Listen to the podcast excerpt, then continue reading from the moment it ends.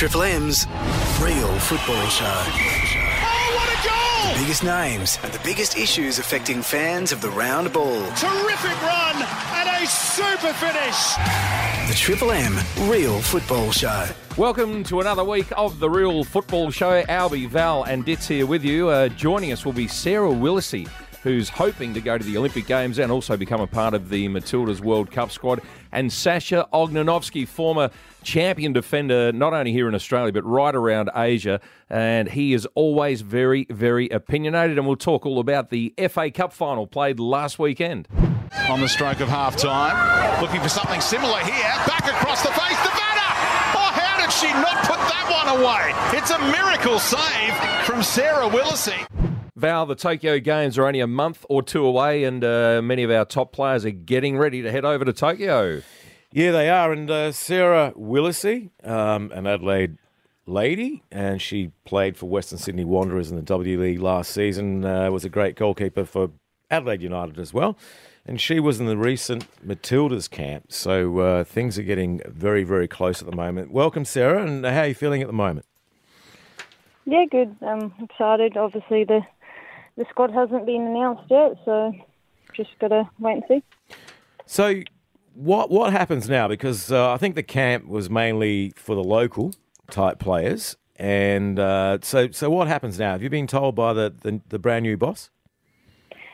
Yeah, so um, yeah, obviously this last camp was the Australian-based players. Um, so the they've got a game coming up in June, so um, it'll be a combination of the European players and then maybe a few Australian-based players. It just depends depends who the coach picks.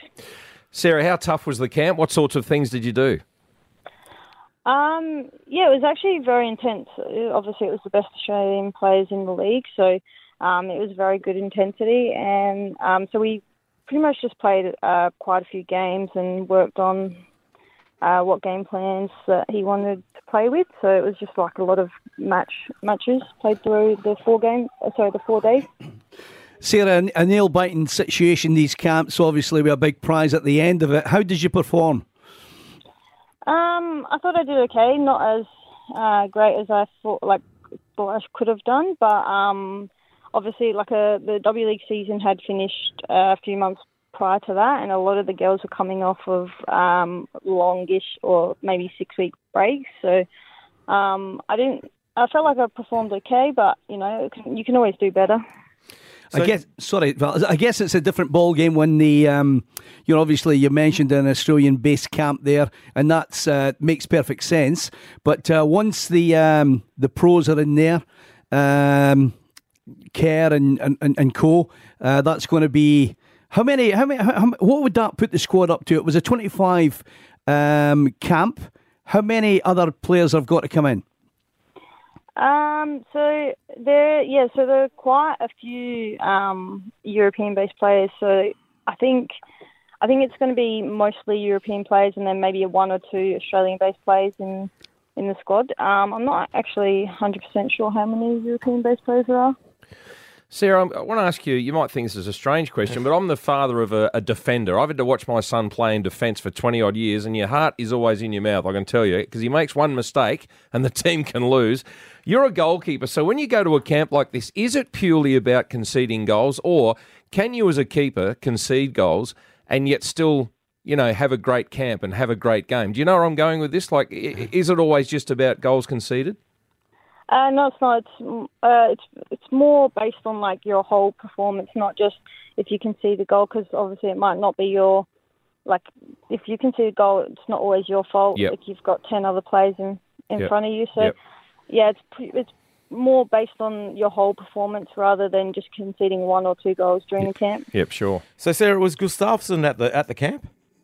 Uh, no, he wasn't. We had a few Zoom, like he talked on, over Zoom because he couldn't couldn't make it because of I think quarantine or like he was. I think he was still in Europe. So Yeah. So, so between now and the Olympic Games, and hopefully uh, there's only a squad of 18, I, I, I'm led to believe. So you're now, now playing the WNPL here in Adelaide at the moment. uh, yes, that's correct. So you're back with West. Yep. Oh, Albie's uh, Albie loves that. no. so, how's your season going with West Adelaide at the moment? Uh, yeah, pretty good. I've only played a couple of games so far um, because I was still contracted, so I had to wait um, until that finished. So, but the girls are playing really well, and we're, we haven't lost a game yet, so it's going pretty well. So, I remember last year you telling me that uh, you're looking for a move overseas, and that seems to be uh, the way. And you know, we've seen some of the Matildas in fantastic situations. Um, especially Sam Kerr, who lost that Champions League final on the weekend. But is that still one of your goals? Um, yeah, ideally, I definitely still want to play overseas. It just depends on my personal things going on at the moment. So it definitely is still a goal, maybe in the future, but we'll just have to wait and see. Sarah, I guess as well, you know, looking at the uh, Olympic Games, and you know you've got the World Cup ahead of that as well. It's it's a massive thing, and to to make this squad for the Olympic Games because that just opens the doors if you if you perform. Um, for the for the the team that uh, you'll be included in the squad for the, the World Cup as well. Yeah, definitely. I, I but in saying that, like if I don't or if players don't get picked, there still is a massive opportunities. Chance yeah, could, yeah, yeah, get picked for the World Cup squad as well. But definitely uh, helps.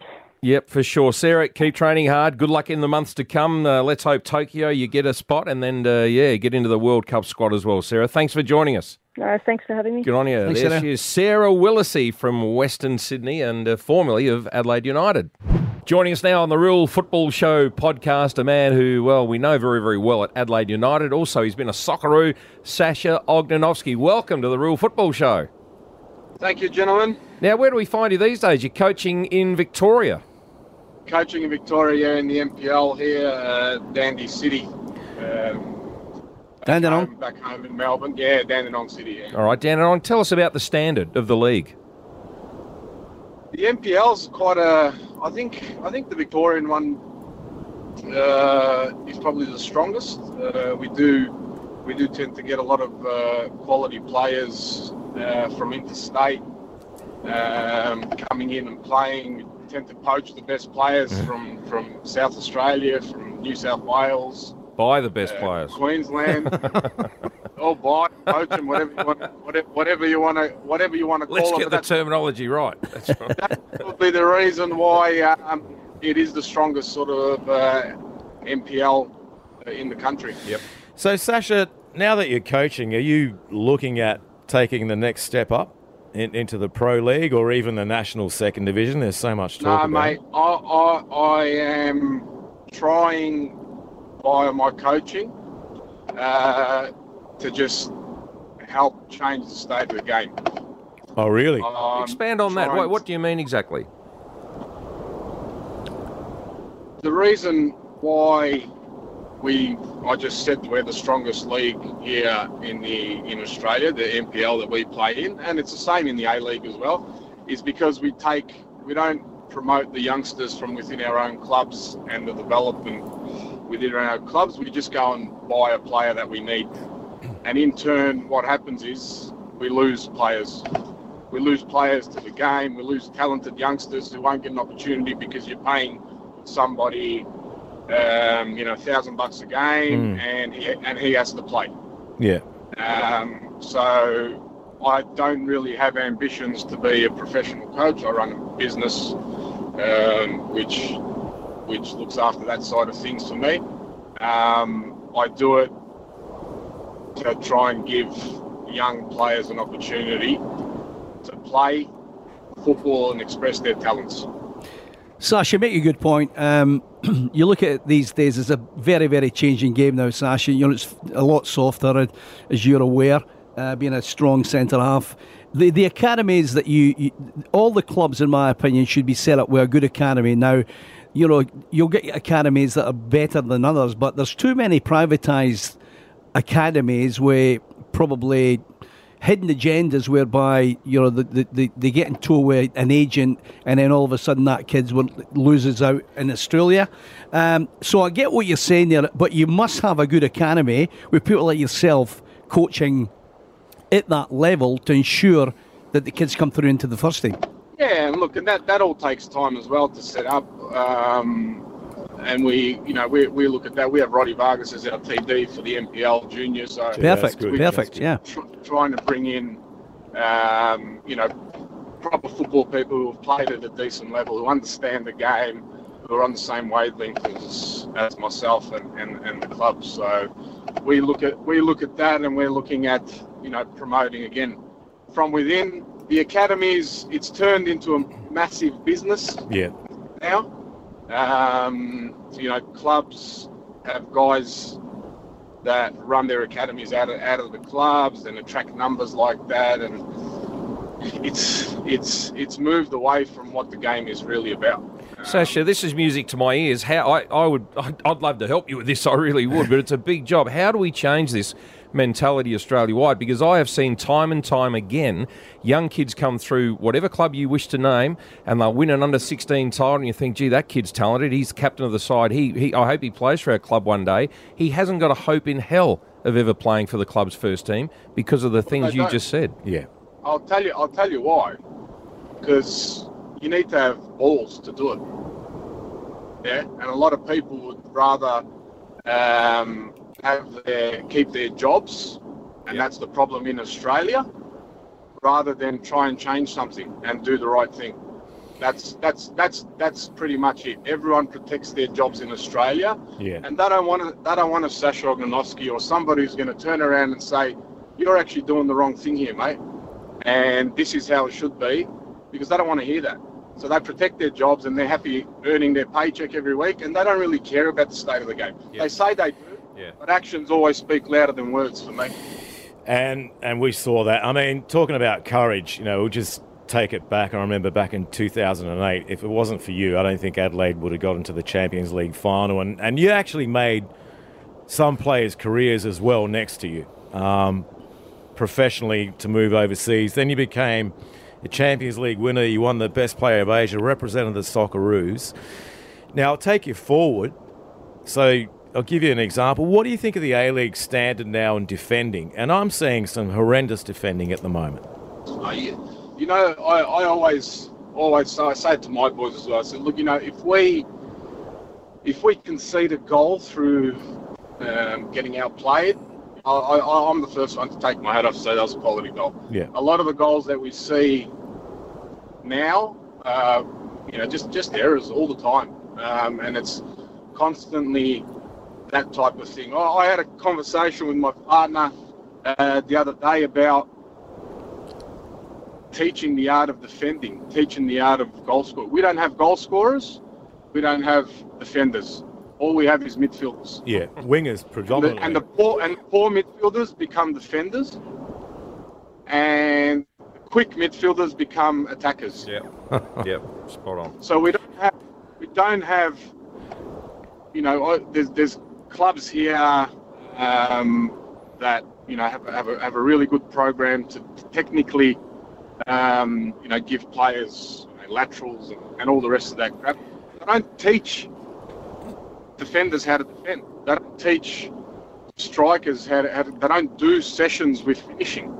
You know, Well- everything's about how many times you can juggle the ball Yep, and how on. many times.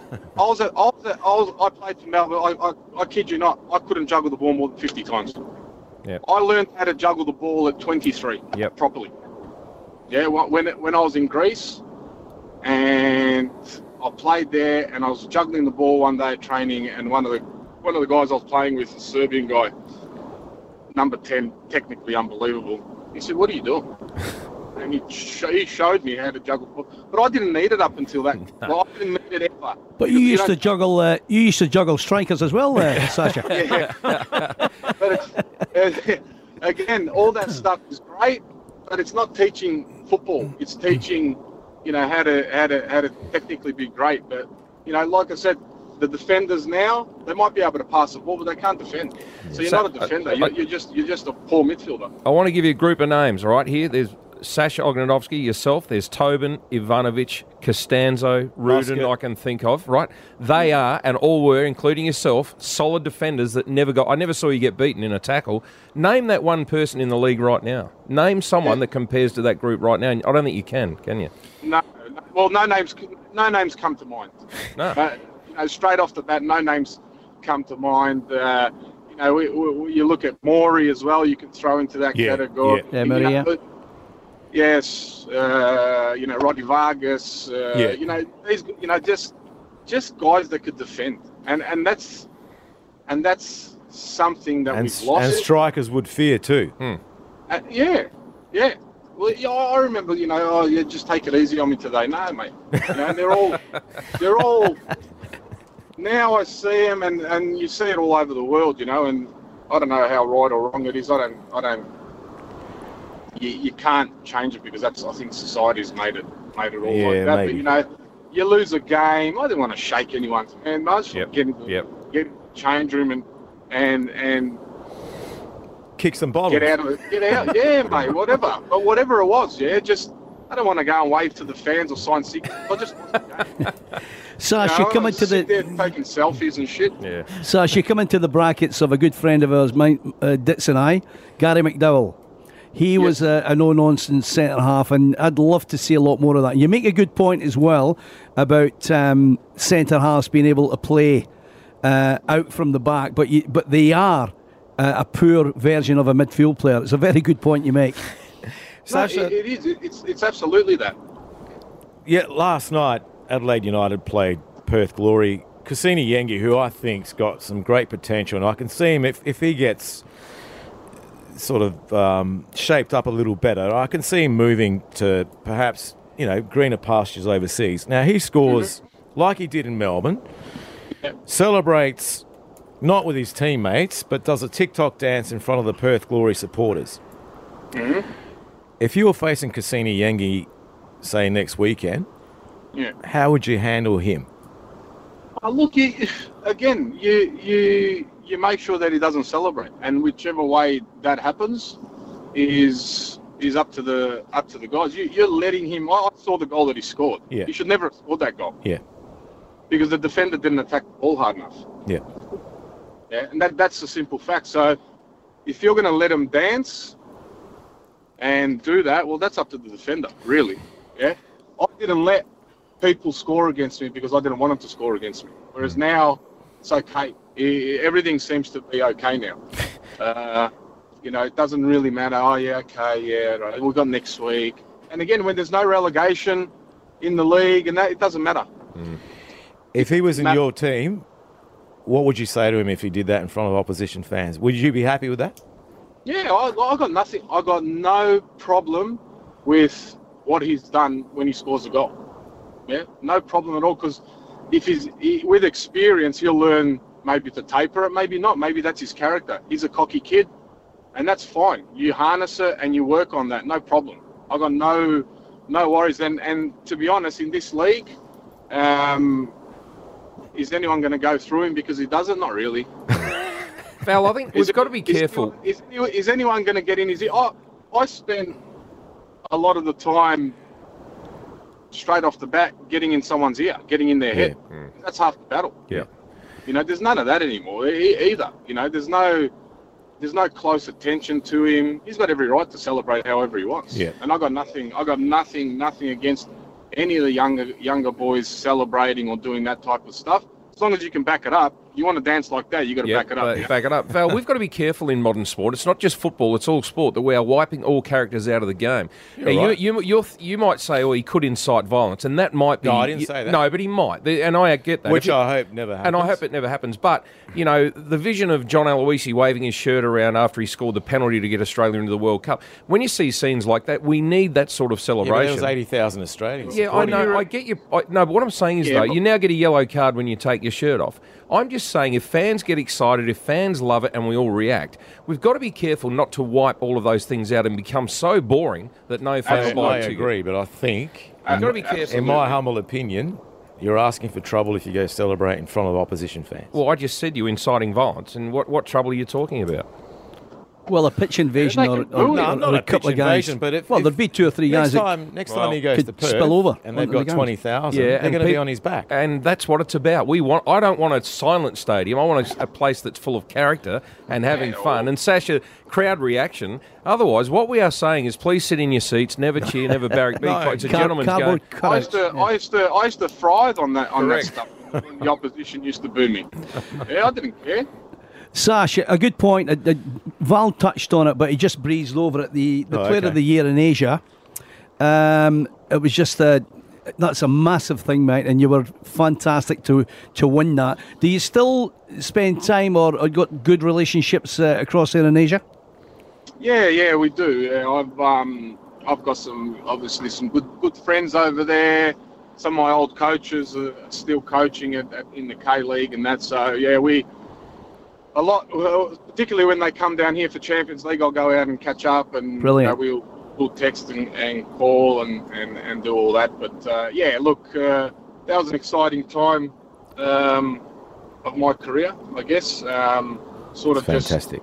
took took everything um, in my stride, I guess, and took took took every opportunity I could um, and made the most of it, I guess. And, and they, they really took to me over there and and showed me showed me the respect and and um, and, and we, we did some wonderful things. So I was really really happy. And again, that was all a, a stepping stone from Adelaide, where we we got two finals, the A League one and the uh, Champions League one. Unfortunately, we didn't we didn't get a medal Yeah. either. Um, but um, yeah, it was it was all that sort of progression from from that wonderful time that we had in Adelaide. Sasha, you're a champion of the game, mate, and good luck with your coaching moving forward with Dandenong. Thanks so much for talking to us. No worries, gents. Thank you. Good on you, mate. you, Sasha Cheers, mate. Ognenovski. And uh, What a guy. he's right. He's, he speaks from the heart. I agreed with everything he just had to say then. I want to expand on this chat, if we can, between us. We've all got different involvement in the game. Uh, Albie, you've been a champion player. You've coached here in Australia. Val, you're the big newsbreaker. I've been a club president and I'm a father of players, okay? So I can see it from different angles. Uh, you know, something he just had to say about young kids not coming through to play in your club. I am really passionate about this. And I would love to get a delegation together and go to Football Australia and say, what are you doing about this? And I'll tell you why. Well, hang on, Val. We know players where we live here in Adelaide getting $1,000 a game. We know that in Sydney, it's that's ridiculous. $3,000 a game. In Melbourne, it's two, two and a half, three. What, I'm, what I want to say to, and we know there is a second division coming in in the A League. If you want to play, pay players 3000 a game, Create your own team with your own sponsor. Do not take the kids' money. Don't take the junior money that all of the parents in the club are paying for. And then we can have separate clubs that are actually for juniors who will progress and play first team football at a club where it's realistic. If you want to pay one, two, or three thousand dollars per player, go and join the second division of the A League and get a sponsor to pay for it. And I'm very, very serious about that. I, I totally agree, but the system's broken. Yeah, but It- this is where Football broke, Australia but it- needs to it- step in. But it stems, in my opinion, from the top because That's Football Australia. for example, the NTC program here, they're our supposed best children, they get charged to play it. There's no scholarship. Where in the old days, and I was a state player when I was a kid, we paid nothing. Hmm. Ten dollars. It cost my father back then. Now, now you you're paying I think close to eleven hundred dollars for the year. If you want to play in an Australian Championship, there might be another two thousand. You want Yep. to play overseas, another two thousand. Yep. Five, five and a half thousand. Yep. From the children who are supposedly the best. So how are you going to tell a club not, not, not to take the kids' money to pay their first team? You can't. You got to you got to start from the No, top. No, what you do though is you wipe it out at the top. I'm, so I'm saying it needs a I session agree. and a delegation to go to Football Australia and say you need to stop this now. This has been going on for too long. Teams paying that sort of money to first team players and robbing a young 15, 16, 17 year old boy of working his way and the girls working their way into that first team is a disgrace. These kids now oh, have to go to an, another club down the road, and they say, "Hang on, I've been at this club since I was five years age of age. I'm now 17, and what? I can't get a game in the first team, even though I've been best and fairest every year, and I've been the best defender and or the best striker. But- and you're telling me I can't even train with the first team to have a go because you're buying in all of these players. The system's wrong. It's a It is. Disgrace." And I'll say it again. If you want to play in that league, if you want to pay that sort of money, go and create a semi pro league somewhere, but let our kids advance in the right way in the game. Ditz, you're always passionate about stuff like that, but and we have had a, a, discussion on, you know, there needs to be a point of difference at a club. Okay, the best coaches in the club, right, should be coaching at the junior level. So the the Pesos of this world, the the Barney Smiths, the Brazales, the Mories of this world should be coaching under 12s, under 13s. It's a big point I'm away to make here. Ajax, I went to Ajax to go through the the academy, and guess who's coaching the under 11s? Arnold Mühren. Mm-hmm. Now, Arnold Mühren was played for Man United, Everton, mm-hmm. champion player, and all in that area, 11 to something like 13 or 14, there were very, very senior ex pros that had international caps for Holland in their in their locker, and basically they were coaching the kids. It's a very valid point. All the good coaches in in, in Australia, they all want to coach at the highest level. Now that's it. That's it. That's a there's, point. There's a way to short circuit this, Albert. And again, look, if I, am sorry to talk about myself, but it's just I've got I've got examples here. So I was president of a club here in Adelaide called West Torrens Birkalla.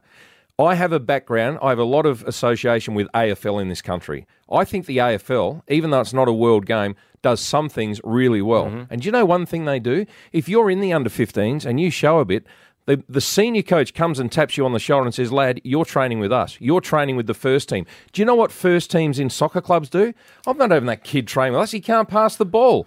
Well, teach him to pass the ball. Do you know what? Three weeks into spending time with him? yeah, you, but that's he not, will be able to pass the ball. That's, that's not a good example. It is a good example, because, Albert. because they the young will kids, not do it here. They, listen, the, soccer, the, young kids overseas and the pr- pr- the proper professional football. You think of the boy Rooney, the guy Rooney coming to the Everton team at sixteen. He got a chance because he was the good Beck- The Beckhams of this world, the, the and all the I'm Nicky talking Butts. about the kids that are on the fringe. They're not Rooney, but they're the next level down. What you do is you invite three of them at least to be a part of first team training at least one night a yeah, week, yeah. maybe two nights a week. And you know what? By the end of the season, they will be up to speed. If they're not good enough, they won't make it. But they've got to be given a chance. I had senior players come to me at West Torrens Birkalla saying, You are mad. Why would you let a 15 year old kid train with our first team? He doesn't belong here. Make him earn it. Well, I'm telling you, that is that is a broken system and it's wrong. Yeah. And I've got one more point to make. Sorry, Val. I'm on, a, He's I'm on, on a roll. roll. He's on a roll, Val. Do you know our under 16 team made a cup final in the state, right? So what I did as president said, right, righto, boys, you train in the first team change rooms tonight. You change, you use the locker room. Do you know why? Let them see it. Let them because when I was a kid, it happened to me in AFL. I went yep. to the Port Adelaide change rooms, and to go inside that A grade change room and and sit at the same lockers as my heroes, I couldn't believe it. Right, and I then, you know what I wanted to do? I wanted to play for Port Adelaide. I couldn't wait to hopefully one day play in the first team. Now that never ever happened. I got pulled aside by a senior player at West Torrens Birkalla and said, "Don't ever." let those kids in that change room again. They earn the right to go into that change room. I could not believe what I was hearing, and that is one of the great problems I am talking about, Albert. In this game that we call the real, the world game, real football, you, you're just ostracised as kids until you earn it. You know, don't give them a cracker, don't give them anything. You came through a professional system where you had to clean boots and things like that at your club, correct? Yep. yep. Right. It's flawed. It's wrong, and we got to change it. There's an example happening right here. There's a kid who's at a particular club. I won't name the club. Has been at the club since he was about four. He's gone overseas, on the verge of landing a contract in a, in one of the big five leagues with with not the top clubs, but second. He's had to come back because of COVID. He's 17, a great little midfielder. First team won't even look at him. Mm. He's playing under 18s. There you he, go. And he was going to sign for this a club in Europe in the top five leagues. Yeah he doesn't know what to do. He wants to give mm. up. Yep. 17 years old. Well, the, the, kid's in tears, mm. right? That's a perfect example. And then another example, I remember I Ross Aloisi coached for the first time in 2009 with me and another uh, Rob Silvestri at Campbelltown. We had 14 year olds, 15 year olds playing under 17. So we had a couple, they were three, two and three years younger a lot of these kids had so much promise making the state teams on the Virgin national team. No one's around anymore. They've walked away from this club. Mm. Walked away. That's, well, if I had any advice to give to a club, okay, to re strategize the whole situation, that makes perfect sense. Think about it. If you've got a Brazale, Mark Brazale, or a Pesos, or a Mori coaching you at that level under 12s, So say under under tens, under twelves, under thirteens, under fourteens in that area. That's a massive thing. It's a difficult thing to get, but you need to pay them well. They need to be sponsored. But if you've got, they're going to be teaching the kids properly at that level. The problem here, and let me tell you, without any default, the kids do not get taught properly until they come into the under 18s. It's too late. Yeah, I- I- you know, I as agree with that. pros, but you- you're playing, you're playing in a pro team, first team at 18 overseas. There's the difference. People come into the, the first team here with no good background of, of coaching, how to protect yourself and how to defend and, and how to get forward and back things up and all the above. Yeah. That's not I'm, happening. I'm not disagreeing with that, but you, but you haven't listened to me either. I would grab the three or four best kids and train with the first team, Push and they up. will learn. yeah, 100%. yeah, but by that Well, why doesn't it happen? but, but by that time, you're saying 15, 16. They've missed a lot, a lot of good tuition. But we still know that there's cream that rises to the top. We still see very, very good young players, and you look at them and go, "I think they deserve to train with the first team." But And what happens there if they're in if they're being trained properly at the the younger age group and they come into the the first team training sessions when they're 16, Hmm. they're going to be able to you know perform at that level Hmm. because they've been taught properly. You get young kids coming up and then the coach will go, "Oh, he's not he's not good enough. Yeah, Let's but- put him back but into explain the arrogance of soccer players to me, Albert. and I'm, I'm going to upset everyone listening right now. That's a, a soccer player. it, I've seen it on the park. A, a senior first team player. So the young kid who trains, right, misses a pass, and the, and the bloke, he is shit. Co- Coach, get him off. Mm. He's shit. He can't pass. How about the the first team player? Because this is what happens in AFL. Goes and puts his arm around and say, mate, you'll you'll get the next one. Don't worry about it. You missed that one. You'll get the next one. And hey, I'll work with you. I'll show you how. What they do in soccer is go, he's shit. Get him off the pitch. No, but no, I hear it all the time. everyone. But now you're speaking oh, about Val, come on. But now you're speaking about a different thing. You're speaking about a good environment, happy environment within a club setup. Well, I've heard we it too all many know times. that there's, I've there's, heard it too many there's times. a few guys that um, uh, don't do that, put their arm around them instead of, you know, constructive criticism, if you like, call it that. But the thing is, you know, kids have got to be taught properly at an early age, or they've no chance. And that's the reason that we don't produce. You know, how many players go overseas, Val, and they're back within six months? I'll tell you There's, why. there's a scam happening there too. If we want to touch on that, Yeah, but I'll tell, you're going to go off at a different point there. But but Well, not for, really. for, for guys to go over there and not be taught properly and to protect themselves when they're they're in training and make the right proper runs, Yep. they're going to be left behind. Hmm. All right. Sorry, but they are. It's been a, a quiet start so far. See if Leicester can start to make some noise. That's pulled back to Vardy. That's a good block in the end from Reece James. Just starting to open up a little here. Block there Perez, maybe with the arm, but we continue. Here's Youri Tielemans. It's a stunning goal from Tielemans.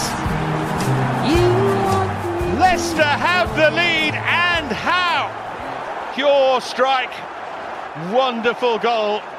The EPL. This is your sweet spot here, Albert. Uh, FA Cup over the weekend. What did you think? FA Cup was was was uh, was fantastic. Look for for Leicester to win Yeah, that game brilliant. was uh, magnificent. We're trying to get Brendan Rodgers, by the way. We all know that on on the program. Um, you, Albie. it'll be fantastic if we, we get him on on the program. But what a good win for for uh, Leicester, and, and to me, Val, well deserved. They had a bit of a touch up. They played again, didn't they? Recently, a couple of days ago. Yep, they did. We'll Pretty hard into to that. come back though. The the euphoria of winning the FA Cup and then to back it up again.